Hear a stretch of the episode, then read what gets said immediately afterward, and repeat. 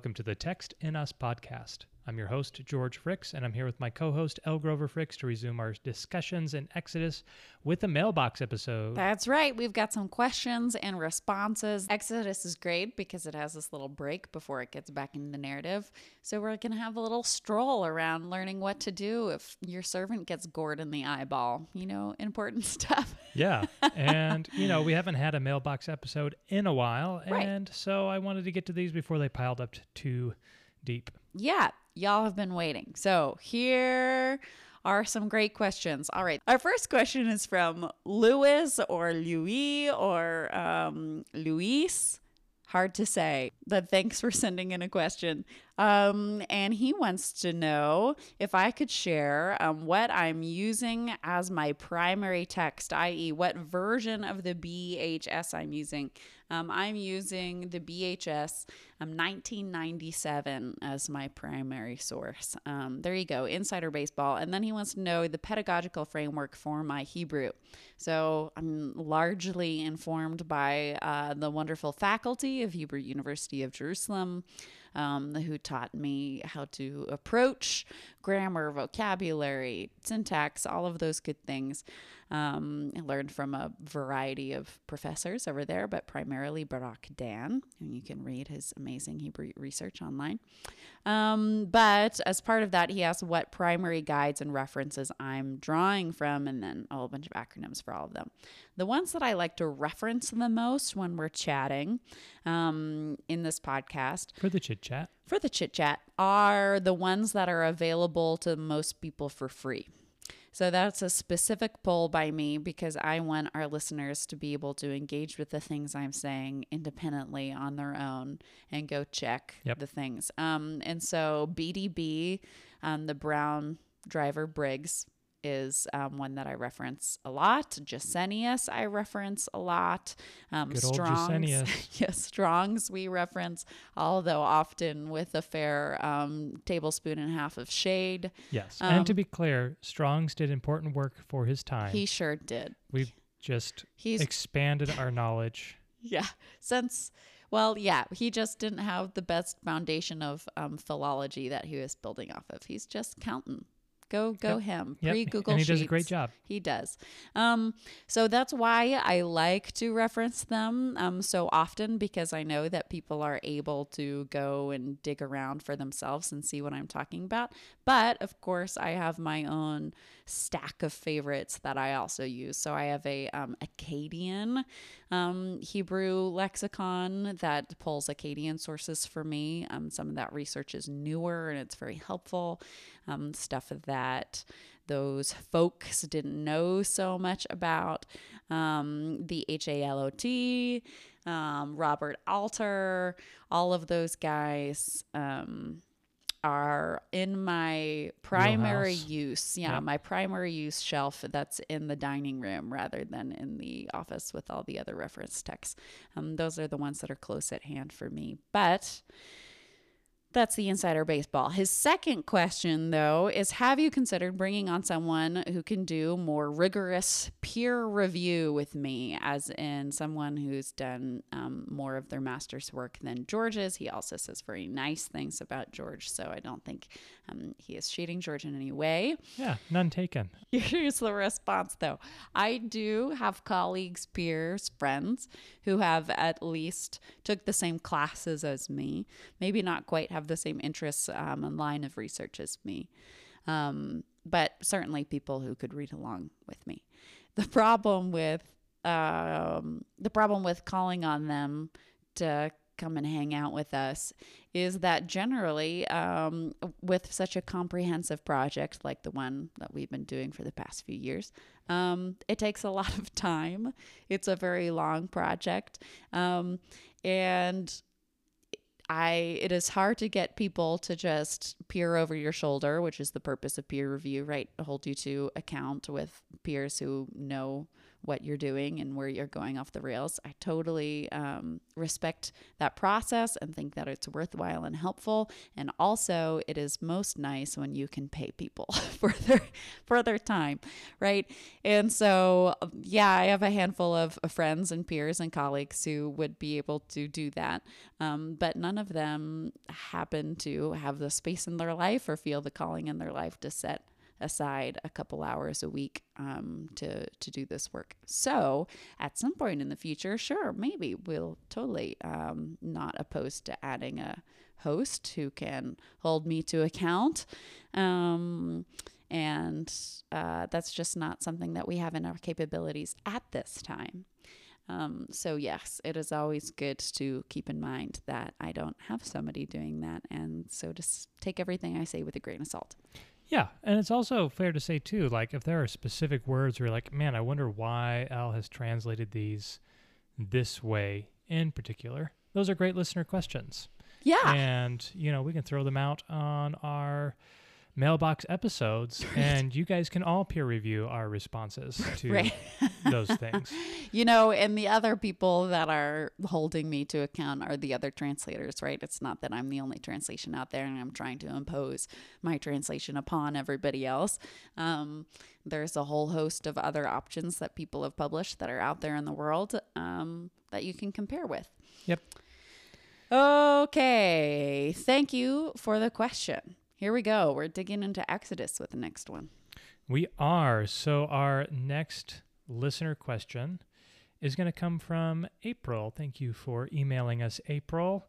Uh, and here's what April has to say I had a question about a statement made in Exodus chapter 12a. So that's the episode around the 24 minute mark.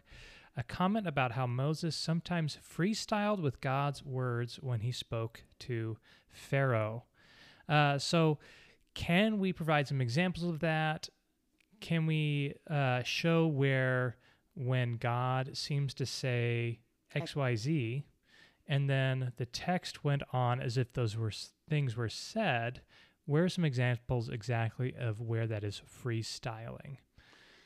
Uh, she goes on to compare how is this freestyling the same or different from when the woman speaks to the serpent at the tree. Some people have accused her of messing up God's words and further heap shame upon her, but the text doesn't say how she learned about God's words. It could have been for lots of reasons, and she's received undeserved condemnation from our present culture. And Moshe gets a free pass. Thoughts? Lots of layers there in Yeah. this question, April. It's well, great. And also, it's easy to get a free pass when you wrote the book. As tradition says, rabbis say that Moshe couldn't have written all of Tanakh. Um, but that's a different topic for a different time. So, Exodus 12a, you will proceed a few podcasts from now, April. Um, I believe we'll get to the section where um, Moshe changes a bit of what God says about Bechor, about um, firstborn, and how God said, whatever first opens the womb. And then Moshe comes down the mountain and he says, the first male, Zachar, that opens the womb is the firstborn, is the chosen. Um, so that's the example that we pull on. Um, pretty frequently as as an example of that freestyling. But even when with pedo you know um, in those sections when we pay attention god will say say this and then moshe will add a little intro or a little outro on that. And yes he has escaped condemnation partially because um you know we haven't been reading very carefully yeah. sometimes the translation makes it more difficult to tell, like in the case of the firstborn conversation, but other times it doesn't. And we're just not comparing line for line very carefully because it's like, oh, yeah, it's the same thing, blah, blah, blah, blah. Um, however, I would say that it's not necessarily a bum, bum, bum, how dare he? And I'll talk about Eve uh, in a moment, but um, because God says often the formula is this is like what you shall say. In the Right. Hebrew, ka amar, not just amar, um, which is the word for to say. It's ka amar. This is like what you should say. Um, which certainly encapsulates the experience of the prophets, right? Because they're always being whisked into some other dimension and they're trying to convey, like, this is what feels like was happening, but there is a lot going on. Right. lots of people singing, crazy spiritual beings with lots of wings and eyeballs and wheels.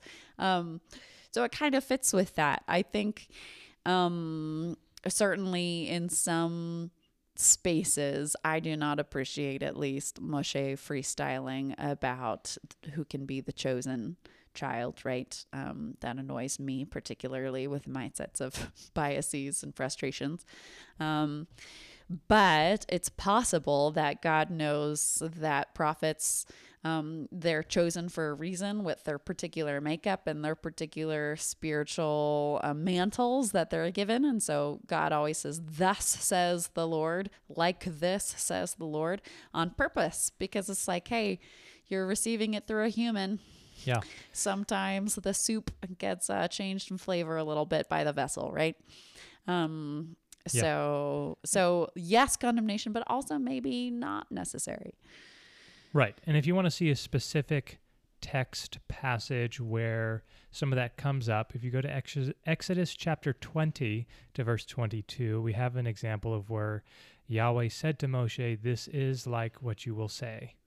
Right. Um, so there's a verse that has that implied in there that God is going to speak to to Moshe, and then Moshe is supposed to deliver that uh, to the people uh, in the way that he feels like God is calling him to deliver it. It's Yeah. kind of kind of the way that rolls. That's at least one interpretation. Uh, it's the one that I'm taking um, because I don't know why else God would include the prefix ka. He could have just said, say this, and he doesn't.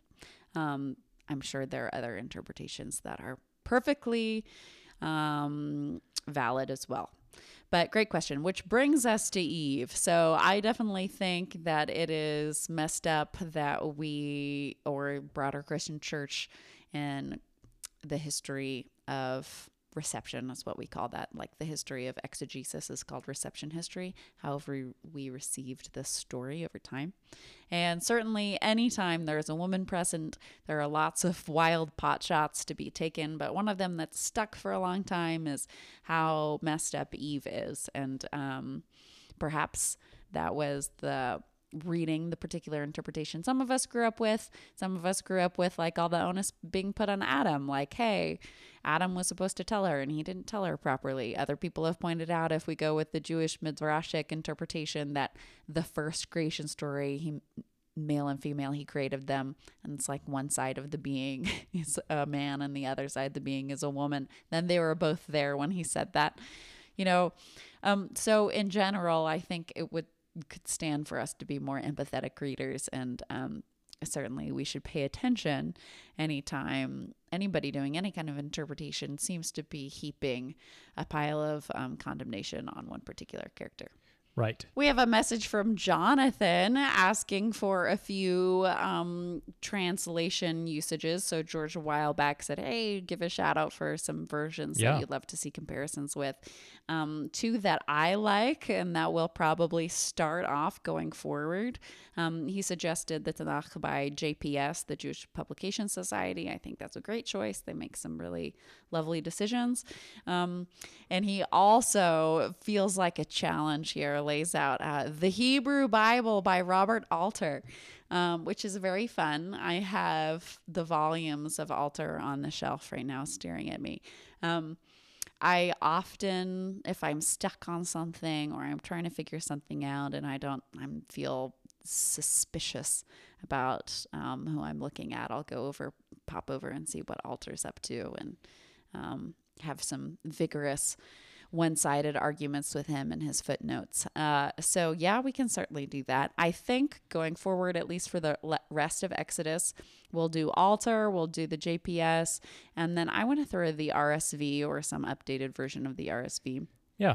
um, in because that one was put together by the World Ecumenical Council, which has Protestants on it, it's got Christians on Christians, wow. You have Protestants and Christians. Oh my goodness. Protestants and Catholics came together to work on that one. It's used by a lot of the mainline denominations. Um, and so while evangelicals like to hang out in the NIV, the ESV, and some of our fundy friends like the KJV, and apparently that's me now too, based on our analysis. Um, but I think we're going to try that trio for a while. So thank you for those suggestions, Jonathan. Put me up next to Alter is pretty scary, but uh, but it should be good. Yeah, and we've got more suggestions from people. We're going to be uh, switching out translations. Probably every time we do a mailbox episode, we'll start cycling. And that way we'll have a lot of fun. We'll get to see a lot of different comparisons, and I'm excited for it. Yeah. It's- you know, I, I personally love jumping between different translations and not hanging out in one for too long. So, Yeah. uh, yeah, I'm I'm here for it. Should be fun. Okay, what does Josh say? Yes, our next listener question comes from Josh. Uh, and he pointed out that we listed quite a few differences between the translation and the NIV. And looking at the end of verse 26 of Exodus 15, he asks, How would you describe God as healer? Uh, he brings up Gesenius describes it as being a sower um, and that is an onomatopoeia for something sowing rapidly. And so I'll let Elle take the lead on that. Yeah. Um, so why did I go with um, healer rather than sower? That would be totally fine. That's a totally valid um, translation to take. Josh, I would be okay with that. To me, uh, I'm looking at the Gesenius now. Um, the underlying picture under sewing is still healing because why are we sewing? Um, even though there's this great quote in there by Luther, um, the cobblers of our Lord, which I kind of like. But um, uh, we don't see Rafa being used around mending things other than people's bodies. Um, it's continually used throughout the text, um, specifically to talk about people who are healing humans. Um, and so to me, the deeper picture is still healing rather than sewing. Sewing is more image driven. So I, I like that. It's more like a stitcher. Yes. Yeah, that would be fine. That would be a fine translation. Um, and the other reason that I went with it is um, that it's just straightforward healer in Arabic, um, which we always want to pay attention to Arabic. It's Right. one of the big sister languages of Hebrew, even though it gets overlooked sometimes. But you already know that because you're reading Gesenius, which is great. Um, but yeah, that would be a perfectly good, valid translation.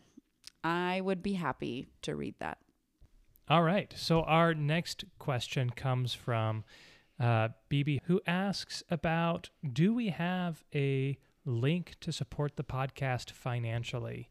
Um, and That's very kind. Thank you for your interest. It is very kind. And it's a great question because we don't currently have one on our podcast set up. Right. We don't have a giant button flo- floating somewhere that says donate here. Um, we don't have any of those kinds of mechanisms at that this time. Um, we might at some point in the future. Um, but the reason that we haven't yet uh, is I have been working on getting the print version available for purchase of the translation. I have a publisher, there's a contract, it is coming out. The only thing that happened um, is I got a pretty severe concussion and have been working through post concussion syndrome um, since that time, and it's made reading very challenging. and it takes hours and hours of reading to do the kind of edits. Um, and the careful extra spotlights that I want to put on something that's going out into the market for purchase, right? Yeah. Um, for eternity, not actually for eternity, but you know what I'm saying. Um, and so we would love if you would consider at that time financially supporting us through purchasing the print translation. We get so many requests for those, so I'm really trying to get get it out um, mostly as a study tool for everyone. Um, that they could enjoy having in their hands um, to read along with us. But in the meantime, um, if you still want to financially support us while you wait for that book to come out, which we are making sure is reasonably priced, um, the Text and Us does have a P.O. box. So if you would really like, you can feel free to send something to the Text and Us uh, P.O. box, which is the following P.O. Box 33, Uniontown, Washington. 99179. That's right. My concussion prohibited me from remembering the zip code for the P.O. box. Okay. Thank you so much. Uh, no pressure, but if you would really like to bless us, that's the way to do it right now. And I am looking forward to carving out some time um, after my concussion therapies have all ceased. So I've been freed. Thank you again for your heart in that. All right. David asks, What are your thoughts on the pronunciation of the Tetragrammaton? Um, YHWH, Yahweh, Jehovah et al. Thanks. This is a great question. It is. So, the Hebrew letters that spell God's name are the following Yud, He, Vav, He. Uh, and so, what has happened in the evolution of translations over time. Like the reason we have Jehovah is because Germans were the Germany was really the hub of theological research for Christians for a couple hundred years. Um, they came up with the documentary hypothesis. That was kind of, you know, the beginning of the end for Germans. Okay. but they did a lot of their work for us in translation. Um, and in German, you have a lot of the J letter, right? Um, that gets pronounced in various ways. But so they put J's everywhere, all through the text, for where there are Y's, because that's how Germans. Um, yeah. were tra- yeah yeah for them that's how you say Yahweh right but then when the English are reading the German then we all of a sudden are saying Jehovah um so alas um, the vowels are always made up, right? Um, but that still leaves the last question, which is why have I written and been saying for all this time Yahweh rather than if we're going to be as tied as possible to the Hebrew, shouldn't it be Yahveh, right? Because it's Vavhe, not mm. a W. Mm-hmm. So the thing in the Hebrew is that um, Hebrew, like we just said, is a sister language to Arabic, and Arabic has a lot more sounds than Hebrew did does today. And as Hebrew evolved, it dropped some of its sounds. So there's a couple characters that have the same sound as one another, and that's because they used to sound different. Um, and you can still find remnants of that in the story, like the Shibboleth story that we have. Yeah there's a Judean dialect and an Israeli dialect, the Northern Kingdom and the Southern Kingdom dialect, um, which is also an inside joke amongst linguists and historians of um, biblical Hebrew. Because if you've come up with any anomaly, you can always be like, "It's the dialect change." It's the classic answer. Right. It's like whenever they find a random object and they don't know what it does, yeah. it's probably for a ritual. Yes, cultic. Same exact archaeological bucket. You throw in, sure, that's what it is. Um, anyway, so Yahweh reflects that older pronunciation style than um, a more modern version would be Yahveh. Now, are we consistent with that down the line? So David's name would not be David, it would be Dawid instead with right. a W. So that's more on me for not holding that older sounds all the time. But also, like when I preach, even though I say Yisrael and Yerushalayim, I still say Jesus rather than Yeshua. Um, and for me, that's a little bit because I think the way that things got um, engraved on our heart matters. It doesn't always need to be shifted. And for many of us, Jerusalem isn't something that's a deeply meaningful thing um, that we pray to. Hopefully, that's not the case. But the name of Jesus is. Um, and so to be more correct isn't as important to me in that kind of case. Um, but yes, Yahweh is older than Yahveh, if that's where you're coming from. And Jehovah is just taking that German tradition and switching the J to a Y. So, yes, that's the idea. Long, convoluted answer. I apologize.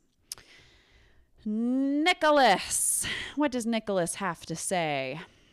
Nicholas has another text recommendation for us, which is the New Hmm. Jerusalem Bible. That's a pretty good one. I also have that on my shelf, um, passed down to me from my grandfather. I always think it's interesting to um, turn the page over to a Catholic perspective. The Yeah. oh boy, how do you pronounce that? The the Douay-Rheims Bible. D O U A Y. I have no idea how to pronounce that. I'd have to call Brent Billings to tell me how to pronounce that. He grew up Catholic. Um, and I've heard him say it before and it just didn't stick in my brain. I remember thinking, oh, that's how you say that. And then I moved on. Um, yes, absolutely. At some point, we'll have to loop that one on in. Maybe we'll trade it out instead the RSV. I don't know. We'll, we'll have to freestyle just like Moshe and Eve or potentially Adam. Okay, um, Tobias says, I have two sons. What Bible do you recommend I read to them? and he also has a, a great joke in there. Um, so this kind of depends on your kiddos and your sense of your kids And their age. and their age. I um, have a one year old and a three year old, and I read to them a Bible version that I grew up with um, that is much older than they are. um, uh, And kids' Bibles are tough. Kids' Bibles are tough. Um, I've been working on the edit process for a children's Bible that's coming out next year, which is called the Book of Belonging. You can look it up online. It got started uh, via Kickstarter and got picked up by Penguin. It'll be published this year, and I really think it's an amazing work. Um, but it's not out yet, and you asked for translation of the Bible. No, you didn't. You just said what Bible. So it's up to you. Um, I am very suspicious of most children's Bibles for a variety of reasons. I really like just being in the text. Um, obviously, I'm biased toward the one that I worked on for a variety of reasons Yeah. that you can read about online. Mark is doing an amazing job. Um, but yeah, um, whatever reading level feels appropriate to you, um, I would go toward. And um, Yeah, and I would say too, like, um, you know, one of the things that we do is we just read to our kids from our Bible, and it's not that we've chosen a children's translation, uh, but it's sharing with them our passion for the text, right. and in a lot of ways that has a, a good amount of weight to it when your kids are listening. If there's something that you're excited about and engaged with, they end up being excited and engaged with it most alongside of of, the you. time. Most of the time. It's not a, it's not a hundred Our percent. but- three-year-old isn't always thrilled, uh, but yeah. And if you have drawbacks or considerations about a particular translation, you know, you can model that of being like, "Hmm, I wonder if that's what it says in this version. Let's check." You can model that, but I just go with what you're comfortable with, what feels like home to you, and maybe that's what you grew up with, and maybe it's not. Okay, last thing here. Diane has asked for a breakdown that I'm going to try to do quickly because we've covered it before, but I get it. It's confusing. Um, of some of the names of God. Why are they the way that they are? Um, what do they signify? Are they interchangeable? Um, okay, so the four words that we sometimes see being names for God or used about God we have Yahweh, Yahweh, whichever you'd prefer. We have Elohim. We have El, and we have Adonai. So, what do each of those mean? Um, Yahweh, God says is his name in his conversation with Moshe. And it's right, Right. after he says that his name is Ihye Asher Ihye, um, which means uh, I will be what I will be. But because time is fluid in Hebrew, that's why people change it to I am what I am or I am what I will be or all the different iterations. But it really, most flatly, says I will be what I will be.